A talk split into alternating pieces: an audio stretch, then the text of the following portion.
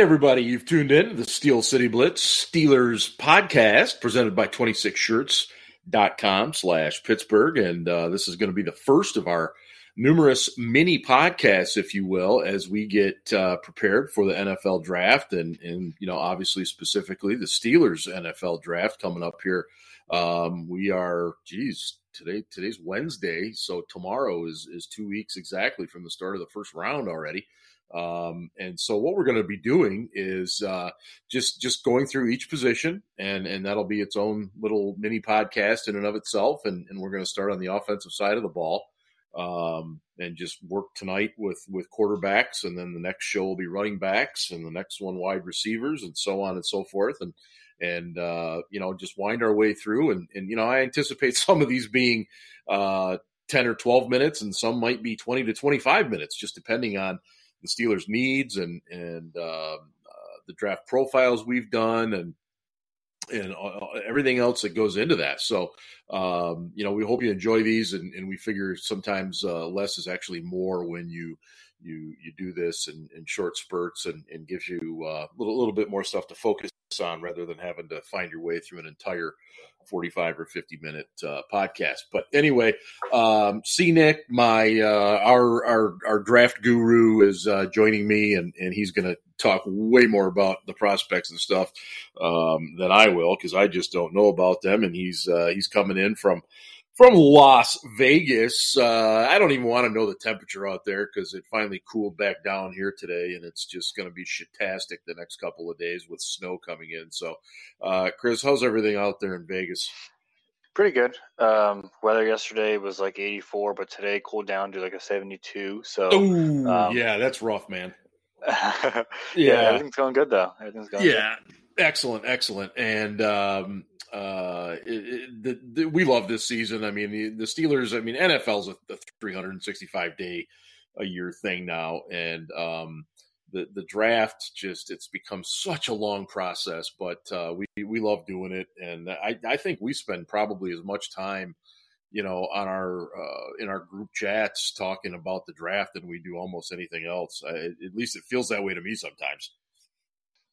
Yeah, we do. Um, we spend a lot of time. Um, we we try to get to as many prospects as possible. And uh, I know Eli and Greg, they kind of do their own thing in terms of uh, watching guys on their own as well, just to get a, a broader knowledge. Um, so, you know, e- Eli is actually, he probably is the, the guy um, or like with us who knows the most about more prospects. I, he's a broader knowledge of more prospects because mm-hmm, mm-hmm. before we brought him on, he was kind of doing his own thing. But, yeah. um, uh, in terms of like my knowledge and your knowledge, um, you know, Ian, Ben, uh, we're we're more strictly to the, the Steelers and three, you know, three, four guys on defense, and um, uh, in terms of offense, just pretty much like who we need and who we might kind of go after is kind of where we're headed towards. Yeah, and and they have those those two guys have done a great job and given us a lot of good content, and uh, I, I think given us given us some good stuff to think about too. So, um, anyway, let's jump into the quarterbacks because, um, as we've seen in the last couple of years, teams are desperate for quarterbacks and and they are willing to to take them earlier than they probably should be and they're willing to trade for guys that probably shouldn't be traded for. Um, and and if we're the Steelers sitting there at 20, we desperately want this kind of stuff to happen. So it pushes some of that defensive talent or or even other talent. You know, you can make arguments for tight end and stuff as well, but but pushes some of those those choices down to us. So Chris, right right off the top, I, I, mean, I think everybody's number one is is Kyler Murray. Uh, you know, the the Heisman Trophy winner out of Oklahoma. Um, do you think he goes number one? And you know, either way, what concerns you about him? Is it is it as everybody else the height, or is that something you've just you're, you're not worried about? Um, it, it does bring a, a small, uh, a minor uh, flaw to his to his game, uh, mm-hmm. uh, to his potential game. I think that's what everyone needs to, to think about is his potential in the NFL. Um, he's got the arm strength. He's got the accuracy. Um, yeah. You know, he's good with his legs. Uh, I think Arizona takes him solely because um, of their new head coach. Um, I think that it depends on the offense that you're gonna you want to bring to the table on who you want to be the quarterback. I think um, Haskins, um, he's more of a, a, kind of a short thrower, um, as he has to do in college, but he can he mm-hmm. could throw deep. Um, Murray's uh, really, has a really nice deep ball, um, can kind of do it all.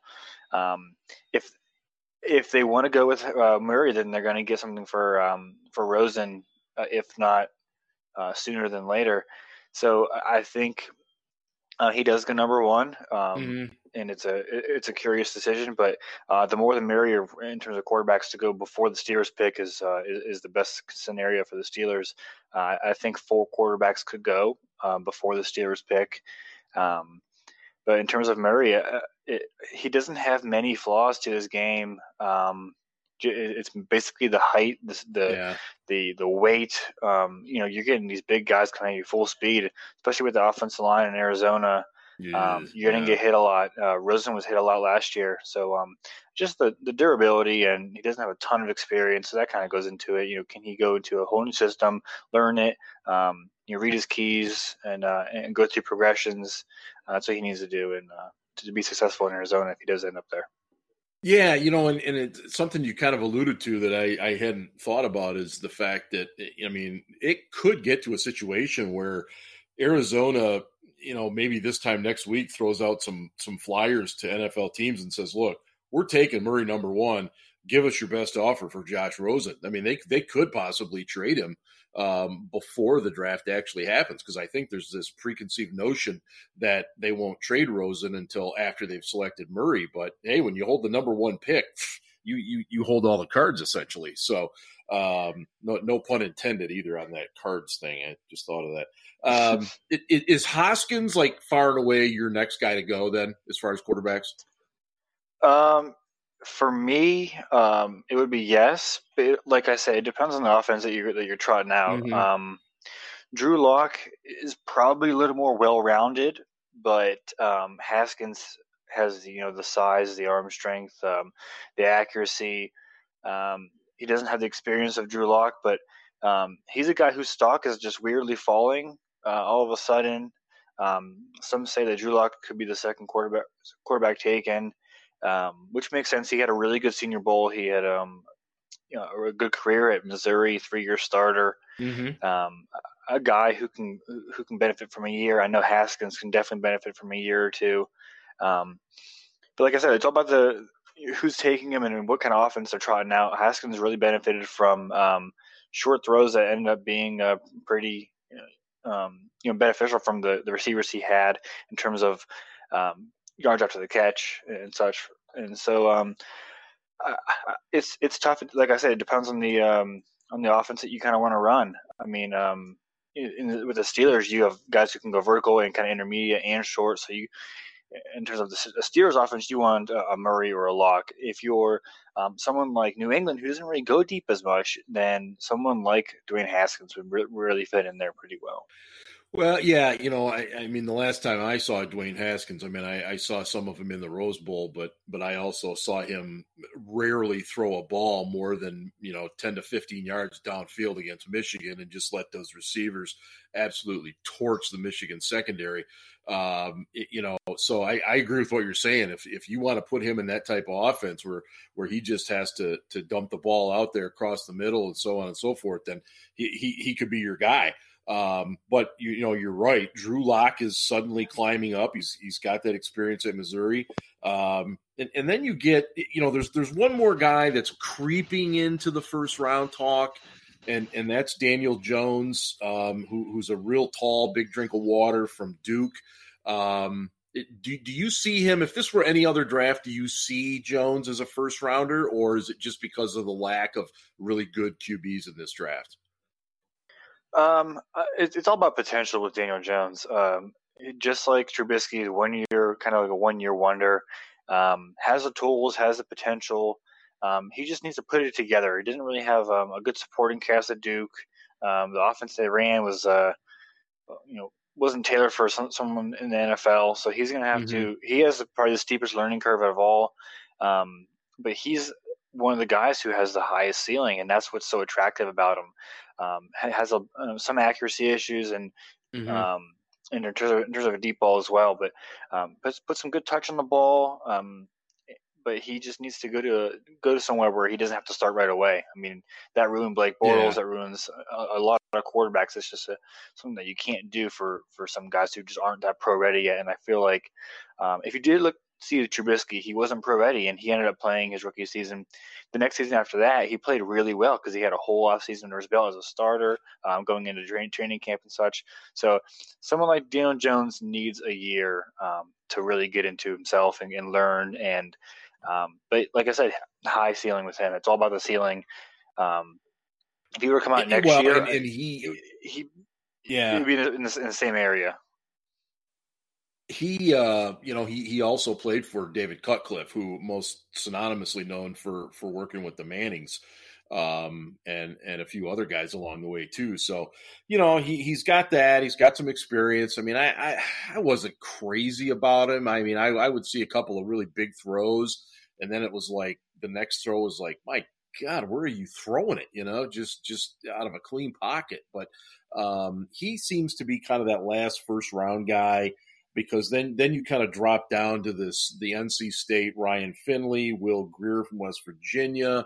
Um, you know, I know one one guy that intrigues a lot of people is Tyree Jackson from Buffalo. The dude is like six seven, uh, two fifty. He's really, yeah, really really raw, but but um, has a lot of talent. Um, you, know, Brett, I, I, mean, Brett Rypien or Rypien from uh, Boise State. He's he's good. He's my number eight right now he yeah and of course he's the son of uh, the the super bowl winning uh, washington redskin quarterback mark rypien and um, yeah he you know he he had a very kind of quiet career in boise despite i mean I, they wouldn't say that in boise but you know a lot of times you hear about boise state um, you you kind of knew some of the players and stuff but he was kind of quiet to to your general fans out there. But yeah he he's got some talent yeah, um, I think I think uh, in term in terms of somebody who could uh, kind of be in the maybe third to later conversation. Um, mm-hmm. He's a guy who can kind of come up out of nowhere, like someone like Dak. Dak came out of nowhere.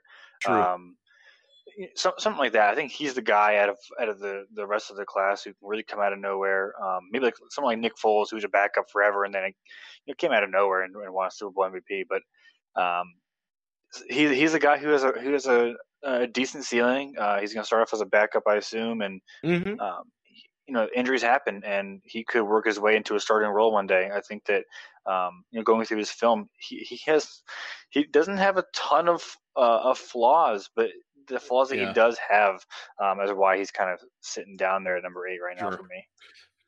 Um, so so as as we kind of close out the the first of our, our draft mini podcast here, um, you know the, the Steelers in recent years. I mean, they they took Landry Jones in the fourth, they took Dobbs uh, in the fifth, they took just last year Mason Rudolph. Um, are we under the assumption that Mason Rudolph should be the number two quarterback going into this year? I mean, because if he's not, then doesn't that raise questions about just how maybe bad that draft pick was then? Yeah, he apparently he was really high on the Steelers board, and they had a I think they had a first yeah. round pick on him or something like that. But um, if you're if you have someone like that, um, you know, highly regarded, and, and you took him with the third your third round pick, uh, right. uh, you assume that he's going to be the next guy up um, behind Ben Roethlisberger. Um, and I actually think that um, what's his name Roback that we have. I think he can he can push Dobbs for that third spot. And then if you actually like him, uh, could you flip Joshua Dobbs for a draft pick for 2020? Um, is a conversation that I would like to have at some point. Um, yeah, I'm not a huge fan of Joshua Dobbs. I like him as a person, and uh, he has a, a, bit to offer. But I think that he's um, he's better for the Steelers if we can get him in some sort of trade, uh, a, trade compensation for him. I think that's his best value right now. Uh, I think that the future, in terms of backup or future after Ben lies in Mason Rudolph's hands right now. I would certainly think so, and and obviously we'll see how that plays out come uh, summertime and, and training camp and preseason. But um, uh, yeah, but eh, you know, in any case, um, I, I, don't see the Steelers drafting a quarterback this year. Um, it, it, would have to be a situation where they weren't able to trade any of their picks and they just, you know, wasted a pick uh, down in the sixth, seventh round area and said, okay, let's take this guy. Um, but otherwise, I, I don't see them drafting a quarterback. Do you? No, I'd put money on it if to, that they wouldn't draft a quarterback, but um, never know. I, I don't no, see it at sure, all. You, you, sure don't with this team. I mean, this is uh, an organization that recently drafted a long snapper. So what do I know? Um, anyway, uh, thanks to 26shirts.com slash Pittsburgh uh, for uh, sponsoring the podcast once again. Um, and uh, make sure you, you get over there to the website check out the shirts and uh, it's a it's a Pens related shirt right now. And, and of course they're uh, they're actually playing right now in game one of the Stanley Cup playoffs. So go Pens. And um, uh, we're going to move on. We'll we'll uh, drop the quarterbacks here and move on to the uh, very next uh, segment which is going to be running backs so make sure you tune in for that so for uh, for Chris this is Steel Dad signing off on the Steel City Blitz Steelers podcast presented by 26shirts.com slash Pittsburgh.